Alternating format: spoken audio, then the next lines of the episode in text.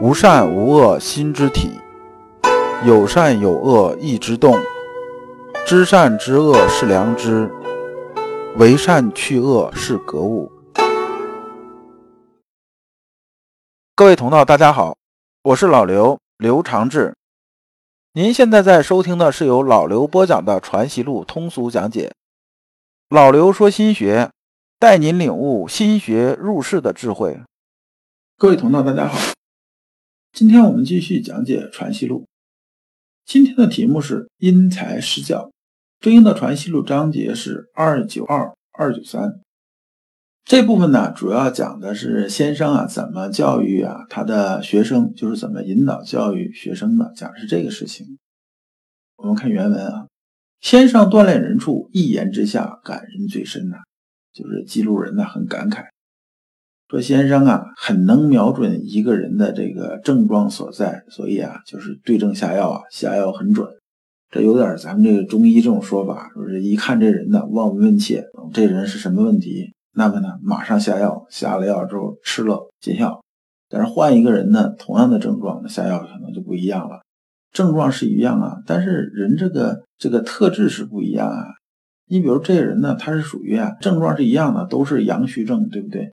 那么这人身体啊情况呢和另一人身体情况不一样，他很强壮啊，呃，你下药猛一点，他也扛得住，病好了。这个人身体很弱呀，你药下的太猛了之后呢，你不但治不了他病啊，反而呢，呃，把他放倒了。就像我们上节讲那什么，讲那下雨那事情，你看呢，它是一棵大树，是不是？那么你下雨就猛一点没有关系，刚好呢能解决它实际问题。它明明就是一小草，你下雨下猛了，你不把它冲死了吗？对不对？一日，王汝之出游归，先生问曰：“游何见？”这段是说王汝之啊，就是这个王艮呐，出去转一圈因为以前呢，这个出游不像现在有高铁有飞机很方便，那时候出游很可能转一圈这个一两天估计回不来，稍微远一点的。现在高铁四个小时的路啊，以前一走可能得俩月，就这样子。转一圈有些游历啊，回来之后先生就问说：“那你出去一圈啊，你有什么这个感想没有啊？”这意思就是说呢，从修心性这个角度，就是修心学这个角度呢，那么呢，你呀，这个有什么进步没有？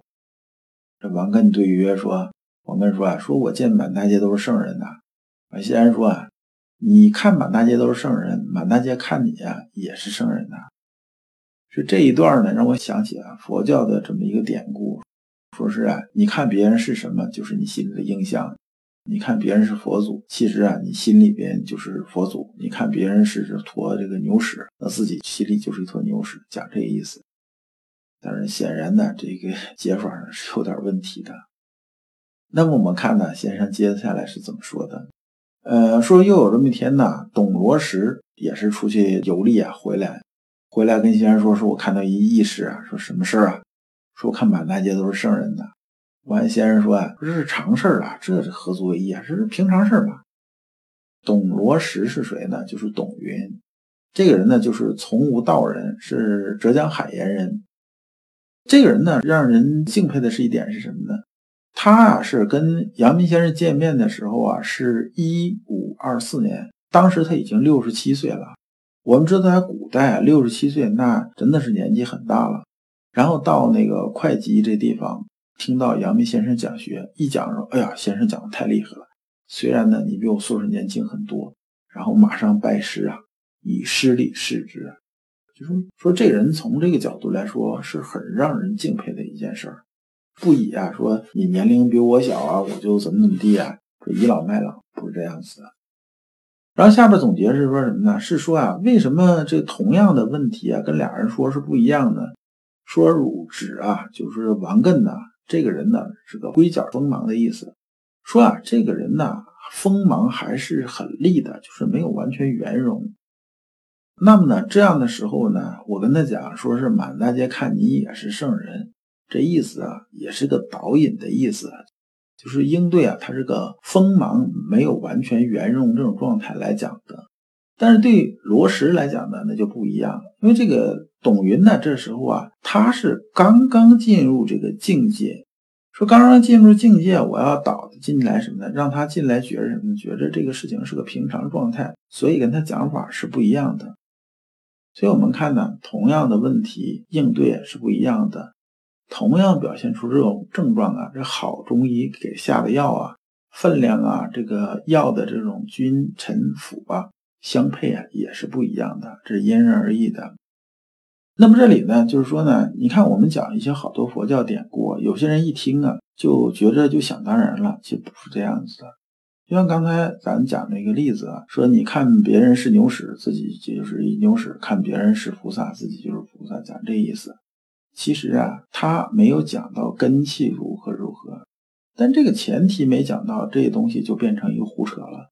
因为任何东西啊，没有说放之而四海皆准这种真理。它都有前提条件的，你像牛顿呢，讲这力学三大定律，是不是？那它算不算真理呢？算真理，但它有前提啊，是低速环境。低速环境里边它就是真理啊，但一到高速环境的时候，它就是谬论了。所以我们要清楚这个事情。所以先生讲这个，就是你看满大街都是圣人，满大街看你也是圣人呢。这话是针对啊，像王艮这种人说的，但是对董云这种人呢，他就不能讲这种话。还有之前我们讲过另一个例子啊，就是这个讲这个六祖慧能啊和这个神秀啊做结子啊，就是他俩这个做那个结啊这个故事，一个说这个时时勤擦拭，一个是说呢本来无一物，何处惹尘埃啊。大家都说啊，说你这个神秀这个水平啊，要比这个慧能这水平要差。那么这一点呢，怎么说呢？从心性这角度来说呢，的确是这样。但是慧能这种人呢，他根气都已经到生而知这种程度，这种人呢，百年都不见得出一个这么人啊。我们绝大部分人是达不到这种根气程度的。那么你非要跟这种人去比，按照他这基础去做，就怎么说呢？人家啊，就相当于什么？人家天生就会飞，一展翅膀就飞起来了。那你呢？你还属于那种呢？叫什么呢？还是这个翅膀还没长起来呢？你得先长翅膀，然后长羽毛，从最基础的来，慢慢练习飞。那你上来之后就是仰望啊，人家在天空飞翔这种姿态，然后就怎么样怎么样，说人家就是对的。你前面这节呢，没有了，不就空中楼阁了吗？那不基本都变成胡扯了吗？所以啊，学问这件事情，修心性这件事情，不可好高骛远，有自知之明是非常重要的一件事情。我们接着看《传习录》原文：弘于黄正之、张书谦汝中，丙戌会试归，为先生道途中讲学，有信有不信。这个弘啊，指的是钱德洪，因为这一部分呢是钱德洪记的，就是说他也自称嘛，洪。说我跟那个黄正之、跟那个张书谦还有汝中啊，就是王几啊，说我跟王几这几个人呢会试回来啊，就在路上啊，就这个讲学啊，就捡上了先生的学。但听的人呢，有人信呢，有人不信。我们看先生怎么说？先生说啊，说你去拿一个圣人去跟人讲学，人家圣人来了都怕走了，如何讲得行？你得啊做个渔夫渔妇，方可与人讲学。这句话什么意思呢？是说啊，你看有些人上来之后开始讲的时候啊，就故弄玄虚啊，一故弄玄虚就显着，你看我这人多厉害啊，我是比你们水平高得多，怎么样怎么样的？还有啊，搞一大堆头衔儿，你一看都吓死你啊！因为这样的话，别人一看说，哎呀，咱俩差的太多了，那我还听什么听？那就走了，或者干脆听呢，也就是听那什么，就是这个这鸭子听雷，听完拉倒，也就这样子。那么，如果是真正想讲一些东西啊，也是老刘啊一直秉承的一个东西，叫什么呢？叫我们真正想讲的东西、写的东西是给人看的，是让人家能听得懂的。所以啊，我在讲这个音频的时候啊，我讲完之后，基本都给那种啊一点基础没有的人去听。他听完之后呢，我问他说：“你能不能听懂啊？”他一般会说：“啊，这个大概意思我能听懂。”但是说你说要是太细的东西，我听不大懂。因为他没有基础，他有些确实听不大懂，但大概意思百分之七八十他能听懂，那么这个就有意义，就给大家听都可以的。那么如果你讲这东西啊，这个人听了说不行不行，不知道你说啥，那你这东西讲有什么意义？写的东西也是一样。那为啥现在故弄玄虚的人特别多呢？一般是两类，一类是什么呢？叫别有用心的，本身里边揣着私欲。你比如说，我不把这东西故弄玄虚，我说显着我是高人，让你完全仰视我，那我跟你收钱，我怎么跟你收啊？是不是？啊那那我得把你的钱弄出来啊！实际上，它里边是在私欲作祟啊，是这样子的。还有人呢是什么呢？是自己就半懂不懂啊，出来之后他很享受啊，好名之心这种私欲，就说呢很享受啊，别人万众瞩目。那么既然别人要万众瞩目啊，那我就得显得高一点，要别人怎么仰视我呀？那有些东西我要不懂，我要讲的别人都能听得懂的话，是不是？那别人看我是不是就差点意思了？还有有些东西呢，我要一讲懂了，别人就会深着问，往深了问，我也不懂啊。那怎么办呢？那我只能往玄之又玄里边引，反正到那境界你也不懂，我也不懂，我胡说八道，你也不知道胡说八道，就这么个意思。先说这意思是说呢，你必须得把这些东西啊讲出来，让这些啊即使不识字的人也能听得懂，那么才有意义。否则的话，这没有意义啊。那么洪又言，就钱德洪又说啊，说这看人品高下其实最容易的。完，先说啊，何以见得呢？就是说你这么说，何以见得呢？其实人品高下这种事情啊，从老刘的角度来说，你做好你自己就完了，评价别人有什么意义啊？你又不是上帝，你下来仲裁世人，对不对？这本身呢就是一个毛病，就是好名之病啊。那么钱德洪啊就说啊，你比如说先生吧，说你在这边一站一说，那就是泰山在前呐，就是我们看前面一大山呐。那么不知仰者就是无目人呐。说你见着这么大一山，你都不知道抬头看一看，仰视一下，那你不是瞎子吗？然后先生说什么呢？说泰山不如平地大，平地有何可见？先生的意思是说呢，泰山大不大？大，高不高？高。它有平地大吗？它没有平地大，还是平地大呀。那么真正这种伟大在于哪儿呢？在于啊，这种叫什么？叫这个上善若水，水利万物而不争啊。那我们看它很平，很平实，这种就润物细无声啊，就这种感觉。那么这才是真正的大。而先生这一句话呢，就把什么呢？就把这个钱德洪啊，中年好高骛远这个毛病啊，点到了，点到了。完，在座人就开始反思啊，说自己是不是也有这毛病？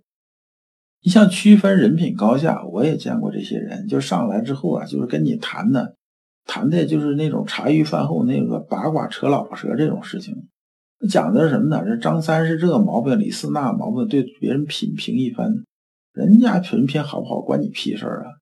你把你自己人品做好就行了，这才是你主业。你自己内功练不扎实了，那么呢，都是在外边晃，这好高骛远，人就飘起来啊。这你该急着做的事儿，你不急着做，不着急的事儿去瞎操心，这本身呢就是私欲作祟。二九三，癸末春，说这一年呢是嘉庆二年，先生已经五十四岁了。邹谦之啊，就是邹守仪嘛，来粤问学，到粤啊，就是这个到这个先生的地方啊，顺便看看先生，然后呢看问一下学。呃，在这边待了几天，走的时候啊，先生给他送到这个扶风，扶风啊，就是现在牛头山。那么送到那边之后啊，这个晚上啊，和西渊的这帮人呢，就在这个延寿寺啊，晚上就是在这边住。住啊，这晚上啊，这个点着蜡烛啊，这个大家围坐的时候啊，这个先生啊就感叹说啊：“江涛渊柳啊，故人呢是百里外了。”就是意思说呢，你看邹谦之走了，这时候啊，估计已经走过上百里了。因为啊，这个船呢顺水往下走啊，很快的嘛。完有个人呢，就是有个学生就问他说：“先生，那你为什么这么想念谦之呢？那意思你为什么这个对他呀，这个完全不一样呢？”然后先生啊引了一句曾子的话说啊：“以能问于不能，以多问于寡，有若无，实若虚，反而不肖。”这话什么意思呢？这话啊，意思是说呢，我这有本事的人呢，也会向没本事的人请教。我呢，本来啊，这个是才高八斗，学富五车，那我可能啊，也会问一个没什么知识文化的人。然后呢，我是很有，就是我这个里边是充实的很有，但表现出来就是无。我呢，里边很充实，但表现出来呢，就是很虚，就是空杯这种状态嘛。犯而不笑，这意思是说呢。我被别人冒犯了，也就是一笑置之啊，也不计较。这冒犯的意思是说什么呢？我的理解是这样子的，就是有些人他做什么，他其实他不知道自己在做什么的，然后我不计较这事儿是这样子的。那么这段讲的核心就是说啊，他说千之这个人呢是已经到君子之风啊，这种水平已经到这种水平了。我呢很愿意跟他在一起聊，而且先生这时候五十四岁，实际上当时啊身体状态已经很不好了。他刚开始的时候啊是希望啊徐爱能继他衣钵，但结果呢徐爱啊就是这个英年早逝，很早就走了。那这个先生啊这时候啊跟邹守仪这些人呢在一起聊的时候呢，就觉得什么？觉着哎呀，我现在这套东西啊终于算是后继有人了，是这个样子。这边讲一个意思是什么？叫君子之风，就是道德学问越高深的人呢，就水平越高、认知越高的人呢，越是虚怀若谷，是谦虚谨慎，然后脾气又好。这是啊，几乎是古今中外的一条定律。杨明先生啊，用曾子这话呢评价邹守仪啊的为人气度，是评价是非常高的，非常认可。如果你不知道如何进入心学殿堂，如果你在为人处事时经常左右为难，如果你在入世践行时经常茫然无措，那么你可以加老刘的微信。老刘的微信是老刘说心学的首字母加三个六。老刘为你答疑解惑，带你趟过晦涩的暗河，到达智慧的彼岸。那么这一章啊，我们就讲完了。下一章我们讲天权正道。感谢诸君。